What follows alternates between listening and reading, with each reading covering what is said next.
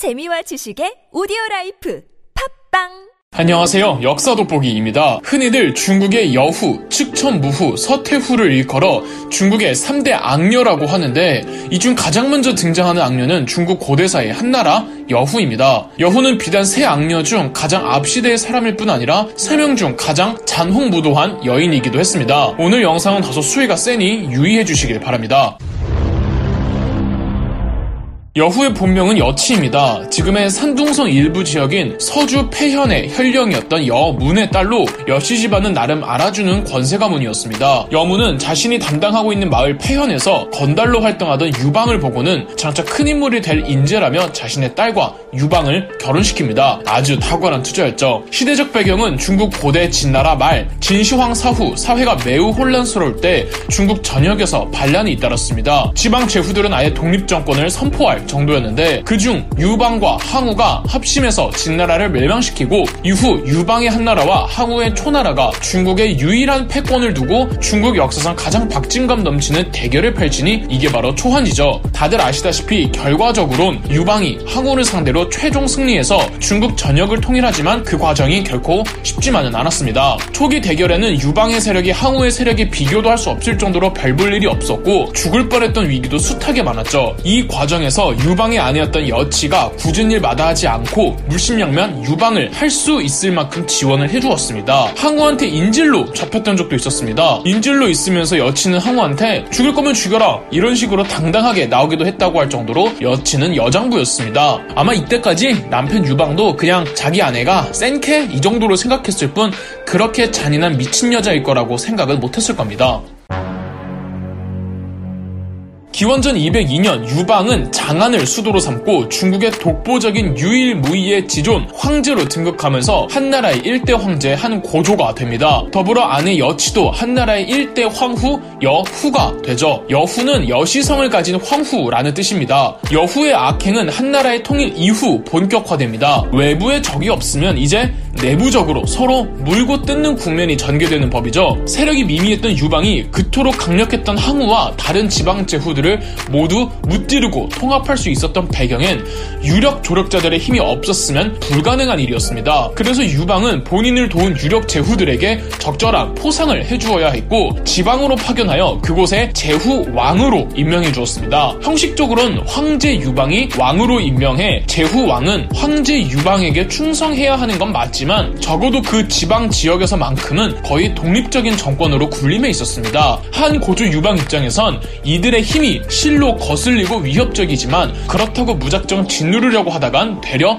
당할 수 있기 때문에 어쩌지 못할 정도였습니다. 특히 제일 신경 쓰이는 제후왕은 한신이었죠. 한신은 유방이 항우를 이길 수 있게 만들어준 1등 공신으로 가장 공이 컸기 때문에 그만큼 포상받은 힘의 규모가 상당했습니다. 유방도 한신이 없었으면 절대 항우를 이길 수 없었다는 걸 인정은 하고 있었지만 항우와 싸우던 도중 한신이 은연중에 내비친 불순한 마음들 때문에 여간 신경이 거슬리는 게 아니었습니다. 이때 유방의 아내 여후가 나서줍니다. 여후는 한신을 속여 수도로 부른 뒤 반란자와 내통했다는 누명을 씌워 참수시켜버립니다. 한 고조 유방의 허락 없이 여후가 독자적으로 벌인 일이었는데 한 고조는 별다른 반응을 내비치지 않았다고 하죠. 또 한신만큼은 아니지만 역시 독자적으로 강력한 힘을 행사하던 제후왕 팽월도 모반죄로 참수당하고 한신의 팽월까지 당하자 다음은 본인 차례라고 생각한 또 다른 강력한 제후왕 영포가 반란을 일으키지만 진압당하고 싸움 도중 사망합니다. 이렇게 한 고조 유방에게 가장 거슬리던 제후왕 빅3가 모조리 사라졌고 이걸 다 계획한 사람이 여후였죠. 내부의 잠재적 적들까지 다 제거한 한 고조 유방은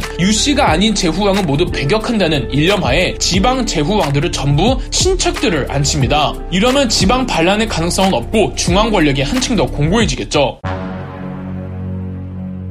외부의 적도 내부의 적도 없겠다. 이제는 평화의 시대가 펼쳐질 것만 같죠. 하지만 빌런은 시대를 가리지 않죠. 여후와 유방 사이에는 아들이 한 명 있었습니다. 여후가 공식 황후였기 때문에 당연히 둘 사이의 아들이 태자로 임명되어 차기 황제를 이을 사람이었죠. 문제는 유방에게 후궁들이 좀 있었습니다. 이 여후와 낳은 아들 외에도 7명의 아들들이 있었는데 이 아들들의 엄마가 다 다를 만큼 후궁들이 몇 명 있긴 했는데 그중 유독 척부인이라는 후궁을 총애했고 돌연 태자 자리를 여후와 여후와 낳은 아들에서 척부인과 낳은 아들 유여의로 바꾸겠다는 선언을 한고조가 해버립니다. 숱한 신하들이 태자를 교체하는 행위는 황실과 국가를 불안정하게 한다고 진나라가 그렇게 해서 멸망하지 않았냐고 간언했지만 유방은 듣질 않습니다. 일찌감치 정치에서 은퇴한 그 유명한 장자방이 이때 다시 유방에게 찾아와 태자 교체는 절대 안 된다고 하자 유일하게 장자방 말은 잘 들었던 유방은 태자 교체 선언을 철회하기는 합니다. 그러나 이미 유방이 그런 선언 을 했다는 것만으로도 여후에게 척부인과 그 아들 유여인은 적이 되어버린 거죠. 유방이 태자를 교체하려고 했던 건 척부인을 더 좋아해서 그랬을 수도 있겠지만 더 큰 이유는 아마 여후를 상당히 걱정하고 있던 게 아닐까 합니다.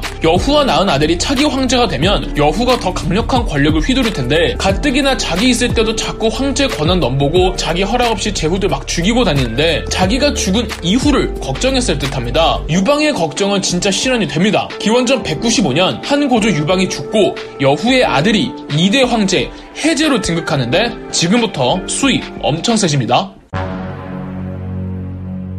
여후는 우선 태자가 교체될 뻔했던 유여의를 궁궐로 소환해 그 10살짜리 어린아이를 독살해버립니다. 그리고 유여의의 친모, 한고조 유방이 특히 총애했던 척부인, 그녀에게 죽은 유여의의 시체를 보여준 뒤 척부인의 팔다리를 모두 자르고 혀를 자르고 눈을 후벼파고 귀에 이물질을 넣어 의식은 있는데 보지도 듣지도 말하지도 못하는 상태로 만들어 놓고 돼지 우리에다가 던져버립니다. 이거 사마천리 사기에 실린 실제 사건이고 조금의 과정도 없습니다. 심지어 여후는 자기 아들 해제와 함께 함께 돼지 우리를 찾아가서 그 척부인을 보고 웃었다고 합니다. 이 모습을 본 황제 해제는 너무 큰 충격을 받아 어머니 여후에게 이것은 사람이 할 수 있는 일이 아니다라며 소리치고는 어머니가 무서워 정사를 모두 관심을 끈 채 술에만 의지하는 알코올 중독자가 되어버립니다. 결국 해제는 재위 7년 만에 사망하고 해제의 아들이 3대 황제가 됩니다. 여후의 손자인 거죠. 황제는 나이가 어렸고 당연하게도 모든 정치는 여후가 섭정을 맡았습니다. 그러면서 한 고조 유방 때 지방의 제후 왕들로 봉해졌던 있었던 황실 사람들을 모조리 폐하고 자기 일가 친척들, 여시 사람들을 모조리 지방 제후들로 임명하고 역시 자기 집안 사람들인 여대, 여산, 여록 등을 한나라의 남북군을 통솔하게 했습니다. 남군은 궁궐수비대고 북군은 수도방위대입니다. 궁궐수비대와 수도방위대를 여시 집안에서 장악했던 것이었죠. 자기 집안의 여시 여자들은 전부 주력 귀족들이나 황실이었던 유씨들과 혼인을 맺게 했습니다. 한 번은 여시 집안 여자와 혼인한 유방의 일곱 아들 중 한 사람이었던 유 우가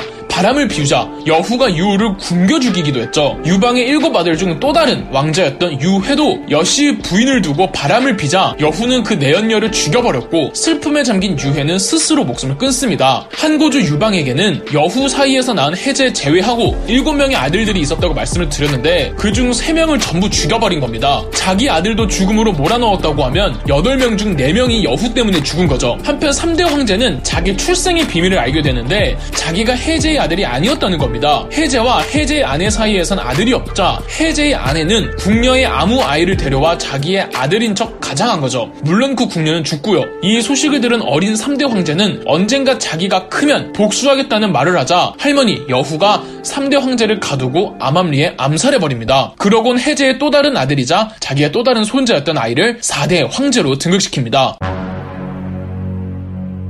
하지만 아무리 강력한 권력도 세월 앞에선 무상한 법이죠. 기원전 180년 여후가 병에 걸려 사망합니다. 사망하기 직전 본인이 죽으면 분명 반대파들이 반란을 일으킬 거라며 군권을 장악한 여씨 친척들에게 조심하라고 신신당부를 했죠. 여후의 예상대로였습니다. 여후 사망 이후 지방의 제후들이 여씨 정권을 무너뜨리겠다며 들고 일어나 수도 장안으로 진격해옵니다. 여기에 수도 장안에서 그동안 여후 눈치를 보던 진평, 주발 등이 수도 방위군을 장악합니다. 합니다. 진평, 주발 모두 한고조 유방이 항우와 싸울 때 함께했던 동지들이었습니다. 수도 방위군들조차 여시 정권의 전횡에 반감이 너무 강해서 금세 돌아섰죠. 더불어 또 다른 반여시 세력이었던 유장이 궁궐로 들어가 여시 수뇌부를 제거하고 궁궐을 장악합니다. 여시 정권은 친여파였던 관영 장군을 내세워 항전하지만 이 관영 장군 또한 한때 한고조 유방과 동고동락했던 사이로 이건 아니다 싶은 관영이 돌아서서 반대로 여씨 정권을 역공하면서